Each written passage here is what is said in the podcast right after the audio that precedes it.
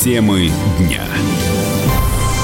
Здравствуйте, это тема дня. Меня зовут Михаил Антонов. Количество подтопленных домов в городе Тулуне в Иркутской области за последние сутки сократилось в два раза. Как сообщили в региональном главке МЧС, вода не ушла из 67 домов. Тем временем синоптики фиксируют повышение уровня воды в реках Ака, Ия, Уда в Иркутской области и прогнозируют сильные дожди. С подробностями наш корреспондент Ольга Липчинская. Ольга Липчинская, корреспондент «Комсомольской правды» Иркутск. Ольга, приветствую вас. Здравствуйте. Добрый день. Да, Ольга, насколько, На сегодняшний... да, насколько сейчас ситуация остается сложной или все-таки постепенно э, ликвидация, ну, в какой стадии она находится? В завершающей, в самом э, разгаре? И примерно по времени сколько понадобится еще для того, чтобы, ну, хотя бы минимизировать последствия наводнения? Вот, к сожалению, я не, не пророк и не оракул, чтобы точно сказать, сколько потребуется времени, чтобы минимизировать последствия наводнения, потому что последствия там глобальные. Э, и в городе Тулуне действительно сейчас остаются подтопленными 67 жилых домов. Э, ну, для сравнения, в разгар паводка под воду ушли там около трех тысяч домов, да? Вроде бы это немного, но объем работ, который сделан, очень большой, и тот объем работ, который необходимо сделать, еще больше. Сейчас в городе идет расчистка улиц от мусора, уборка завалов и подворий. Только за прошедшие сутки из Дона вывезено более 6 тысяч кубометров мусора, откачано более тысячи кубометров воды, очищено 140 усадеб, доставлено пострадавшим 800 бутылок питьевой воды. Это такая хроника беды на сегодняшний день. Населению оказывается помощь в Нижнеудинском районе, потому что пострадал-то не один Турун. Группировка, которая работает в пострадавших районах, сейчас очень большая. Она составляет около 4 тысяч человек. Используется авиация. 10 вертолетов Ми-8 доставляют гуманитарную помощь, питьевую воду, продовольствие, медикаменты. Потому что кроме вот этих городов, к которым все-таки можно подъехать, есть еще масса маленьких поселков и сел, ну, к которым добраться просто невозможно до сих пор. Mm-hmm. Вот. И к тому же в Иркутске сейчас снова идут действительно сильные дожди, в том числе и на территориях, которые в конце июня сильно пострадали от паводков. Вот. И Иркутское управление гидрометеорологии действительно прогнозирует и сегодня, и в понедельник, вторник повышение уровня воды на 15-45 сантиметров в реках Ия, Уда и Ака, которые, в принципе, эти реки стали ну, причиной наводнения, скажем, повышения уровня воды в них. Во, во дворах Нижню, во дворах на окраинах Нижнеудинска вода уже стоит просто потому, что дождь не может впитаться в побитую влагой почву. Но, в принципе, Действительно, э, те же гидрометеорологи говорят, что ситуация не критическая. То есть повторения наводнения не должно быть. Угу. Оля, я сейчас смотрю на температуру в Иркутске, в Иркутской области, но у вас достаточно теплая погода, поэтому здесь самое главное еще спросить про эпидемиологическую обстановку, потому вода стоит, э, а продукты, которые были там, я не знаю, плавают, гниет это все, запах. Э, с этим как решается вопрос? Ну, с этим решается вопрос так, как он только может решаться, потому что сейчас на территории работает огромная группировка военных. Это э, военные подразделения военных химиков, подразделения военных врачей, а работает подразделение вот э, этого из врачей э, специализированных э, подразделений из Москвы, которые занимаются, работают именно на катастрофах обычно, а работают медики из Иркутска. То есть их задача состоит в том, чтобы максимально, значит, утилиз... под контроль поставить утилизацию вот этого всего, что трупов животных, э, все, что оказалось на поверхности. И этим сейчас занимаются тоже в ежедневном режиме. А людям запрещено пить какую-либо воду, кроме той, которая в бутылках. Но это необходимо, прежде всего, для того, чтобы избежать эпидемии. А также поставлено уже 45 тысяч прививок от брюшного тифа, от дизентерии, от гепатита. А, конечно, кто-то отказывается от прививок, но в большинстве случаев люди совершенно вменяемые и соглашаются на требования медиков. Понятно, Ольга. Следим за развитием событий. Спасибо большое. Ольга Липчинская, корреспондент «Комсомольской правды» Иркутск, с нами была на прямой связи. Тем временем без электричества после паводка в Иркутской области остаются всего около 100, ну чуть больше, 110 человек. Об этом сообщил губернатор региона Сергей Левченко. Он пообещал восстановить пострадавшую от паводка дамбу в Иркутском го- городе Тулуне к 18 июля. И Левченко напомнил, что сооружение на реке в черте города было рассчитано на подъем воды до 10 метров, но пик паводка пришелся, когда вода поднялась почти до 14 метров. И паводок в Иркутской области начался в конце июня. В 107 населенных пунктах региона было подтоплено 11 тысяч жилых домов и столько же приусадебных участков. Вода повредила 22 автомобильных моста, погибли 25 человек, 8 числятся пропавшими без вести. Ну а в Красноярском крае смог окутал города, поселки, лесные пожары. Горит 270 тысяч гектаров леса. С подробностями Ирина Киршева, корреспондент «Комсомольской правды» Красноярска. Ирина, приветствуем вас. Здравствуйте. Добрый день. Действительно, ситуация у нас э, не самая простая. Э, у нас э, горят леса на севере края. Э, и а, весь дым, э, получается, по всему краю распространился.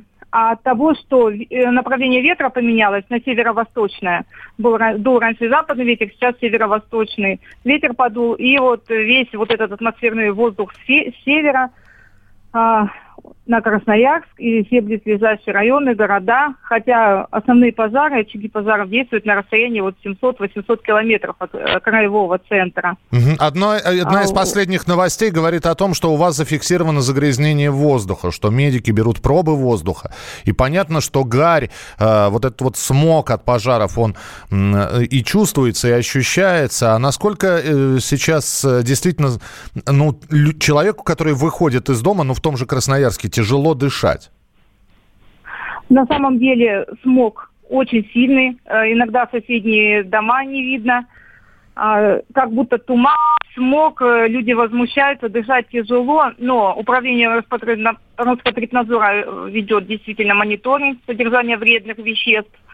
И по результатам исследований 13 июля, вот были последние, еще сегодняшнего дня не предоставили, но, скорее всего, будут такие же, гигиенические нормативы по содержанию основных вредных частиц в атмосферном воздухе не зарегистрированы. Понятно, да. Но, Ирина, еще... Да, но чуть-чуть э, повышено содержание взвешенных частиц определенного вида пыли. Это вот может быть как раз это гарь. Угу. Ирина, известно ли, понятно, что э, пожару стоит только начаться, дальше э, это начинается такой эффект, когда э, с дерева на дерево, из леса в лес это все угу. перекидывается и э, начинается массовый пожар. Но говорят, что... Э, в целом, в целом сейчас э, главная вина за лесные пожары у вас это в том числе человеческий фактор, что люди не соблюдают противопожарную обстановку и э, в частности э, дачники, которые поджигают траву, еще что-то сжигают, люди, которые живут около лесов и, в общем-то, не смотрят и не следят за противопожарной безопасностью. Это правда? Ну вот э, в лесопожарном центре такую информацию, я думаю, э, не подтвердят. Действительно, есть единичные случаи, когда люди не соблюдают, хотя сейчас действует у нас э, режим чрезвычайный, и доступ в леса даже запрещен. Но в основном вот эти возгорания – это сухие грозы, потому что сейчас вот только зафиксировано 80 очагов возгораний в лесах на площади, вот как вы сказали, 270 тысяч гектаров.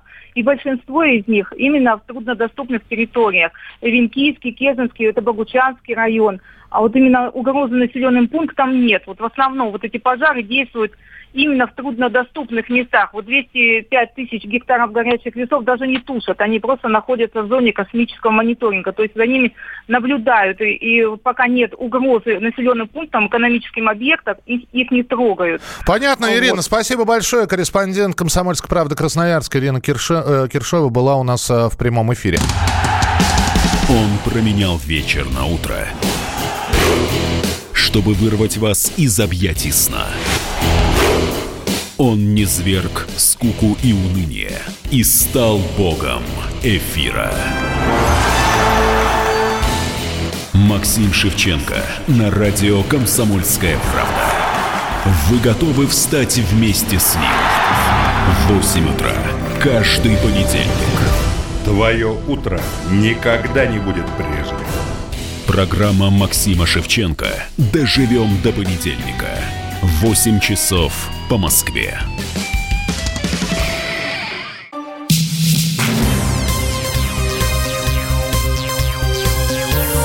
Темы дня. И мы продолжаем прямой эфир. Шестой самолет с компонентами российских систем ПВО С-400 прибыл в Турцию. Он приземлился на авиабазе под Анкарой.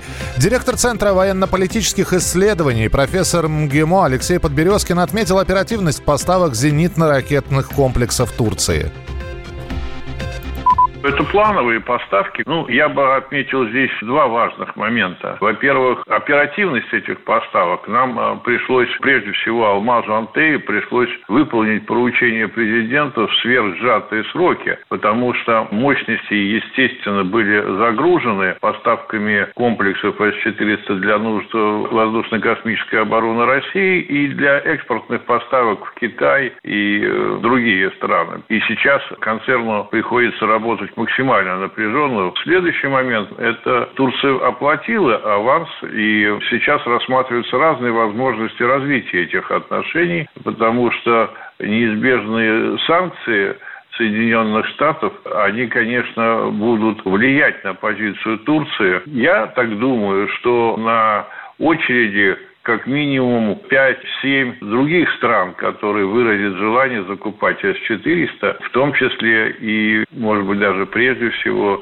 из района Ближнего и Среднего Востока. Это был директор Центра военно-политических исследований, исследований профессор МГИМО Алексей Подберезкин. Минобороны в Турции в пятницу сообщила о начале поставок С-400 в страну. Позже информацию подтвердила и Федеральная служба по, по военно-техническому сотрудничеству России. Контракт на 2,5 миллиарда долларов был заключен в 2017 году. Часть сделки Турция оплатила сама, часть за счет российского кредита. Главная причина контракта – неспособность Анкары защитить защитить свою страну, так считает военный эксперт Андрей Фролов.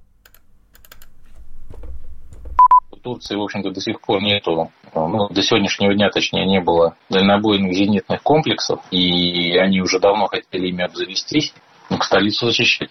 Турецкие СМИ уже оперативно дают какие-то там схемы. Одна будет, грубо говоря, до Анкары, а вторая туда ближе к э, границе ну, с Арменией. То есть э, на, наши комплексы уже все-таки закупались членами НАТО. Просто Турция считает, что она, получается, в своих интересах это все делает.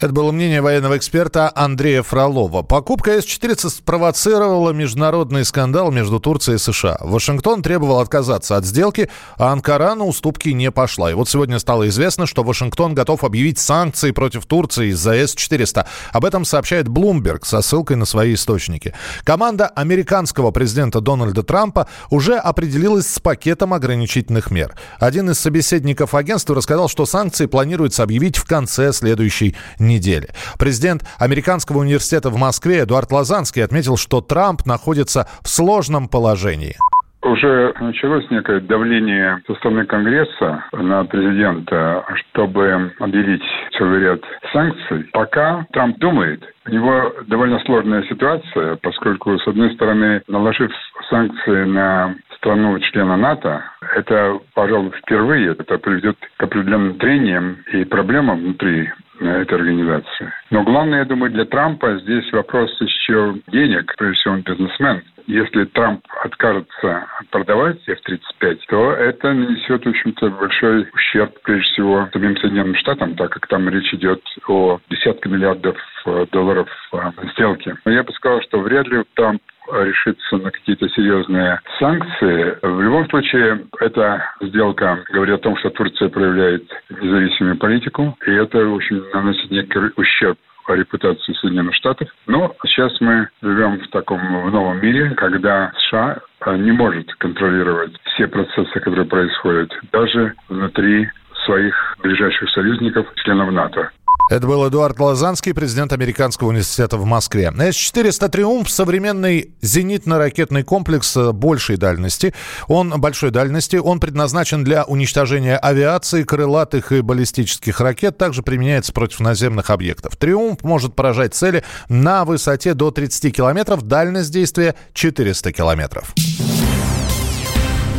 Эксперты прогнозируют, россияне будут больше тратить на еду. Это неизбежно из-за падения реальных доходов и высокой инфляции. Об этом говорится в исследовании потребительского индекса Иванова, проведенного Сбербанком. Экономист Михаил Делягин считает, что этим данным можно доверять в полной мере. Ведь крупным банкам важно учитывать финансовую составляющую большинства населения, чтобы понимать и контролировать выплаты и задержки по кредитам. Делягин подчеркнул, что эта новость говорит о низкой платежеспособности граждан. Сбербанк хорошая аналитика, им, я, я лично им доверяю. Для Сбербанка вопрос о состоянии финансов населения для Сбербанка является очень важным. Люди берут кредиты, в том числе и в Сбербанке, и Сбербанку э, очень важно знать заранее, э, будут люди, э, сказать, обслуживать эти кредиты в срок, или будет увеличиваться просрочка, или же просрочка будет сокращаться. Поэтому интерес Сбербанка к этой теме абсолютно понятен.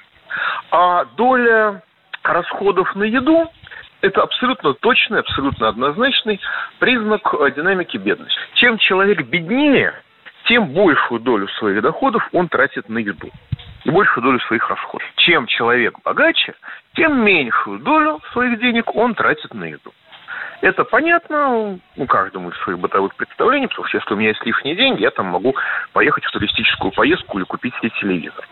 А, или даже машину купить. И потом тратиться на бензин и на ремонт, и на штрафы. А если у меня денег нет, то я ем и плачу коммуналку. Это был экономист Михаил Делягин, и не исключено, что многим придется на идее экономить. Но не на всей. Сокращение расходов точно не коснется мороженого. Как выяснили эксперты, 12% россиян покупают мороженое как минимум раз в неделю. При этом более половины, 56%, делают это раз в неделю.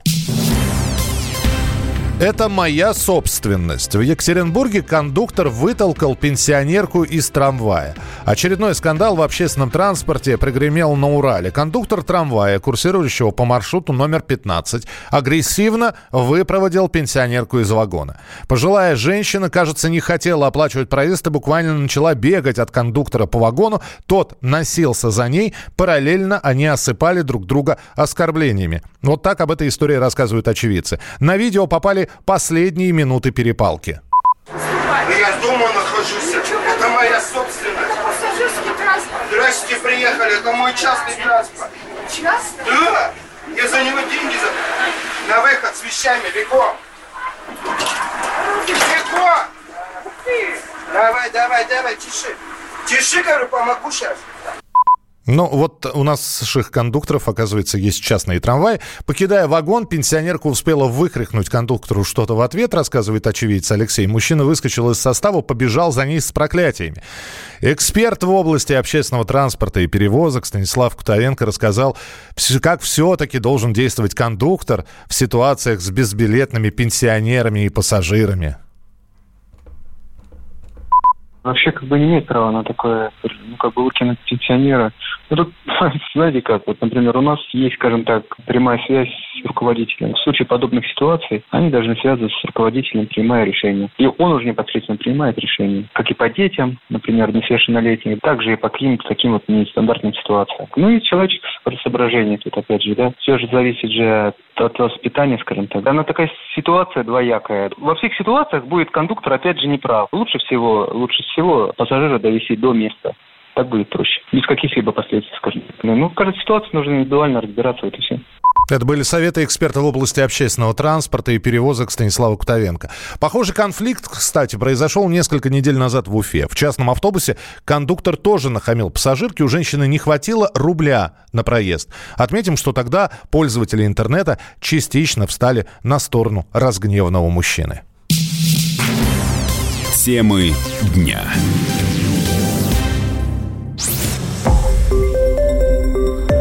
Радио «Комсомольская правда». Более сотни городов вещания и многомиллионная аудитория. Хабаровск 88 и 3 FM. Эм. Челябинск 95 и 3 FM. Эм. Барнаул 106 и 8 FM. Эм. Москва 97 и 2 FM. Слушаем всей страной.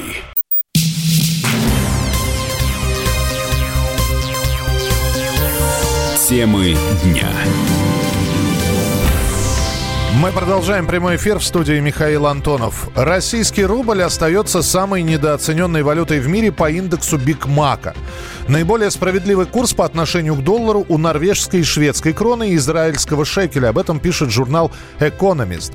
Издание отмечает, что валютный курс рубля на данный момент на 64,5% больше его реальной стоимости. Цена Биг Мага в США 5 долларов 74 цента. В России – чуть более 2 долларов, 130 рублей. Таким образом, справедливый курс российской валюты, согласно журналу Economist, должен составлять 22 рубля 65 копеек за один американский доллар.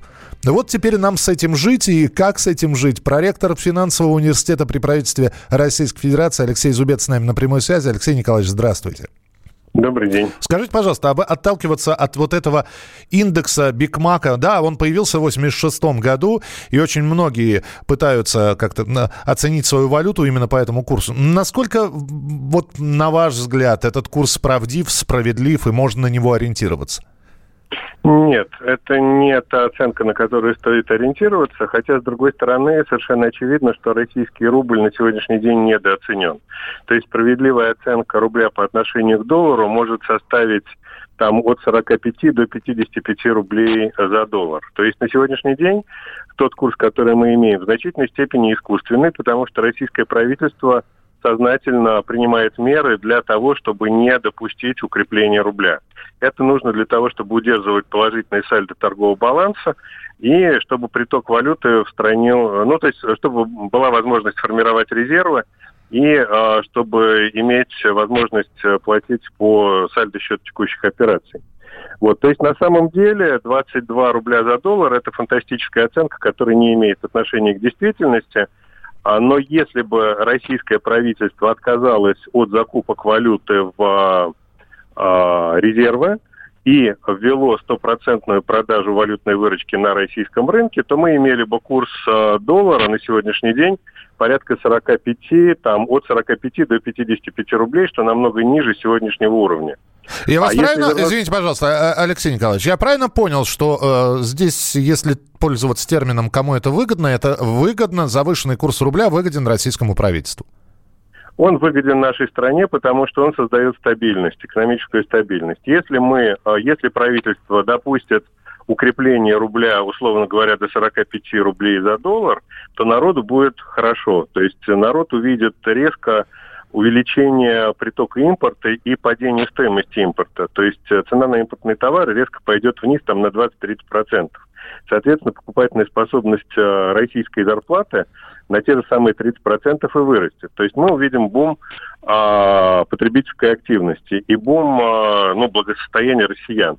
Но расплачиваться за это придется тем, что а, будет нанесен, во-первых, удар по российской экономике. Мы понимаем, что высокий курс рубля – это своеобразная защитная мера для того, чтобы дать возможность развиваться национальной экономике, а не импорту. Но вот эта вот история с импортозамещением в значительной степени она опирается на высокий курс рубля по отношению к доллару. Понятно, спасибо, вот. да, спасибо за комментарий. Алексей Зубец, проректор финансового университета при правительстве Российской Федерации.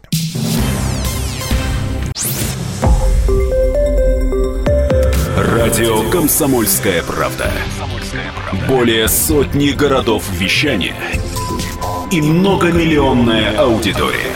Челябинск 95 и 3 FM. Керчь 103 и 6 FM. Эм. Красноярск 107 и 1 FM. Эм. Москва 97 и 2 FM. Эм. Слушаем всей страной.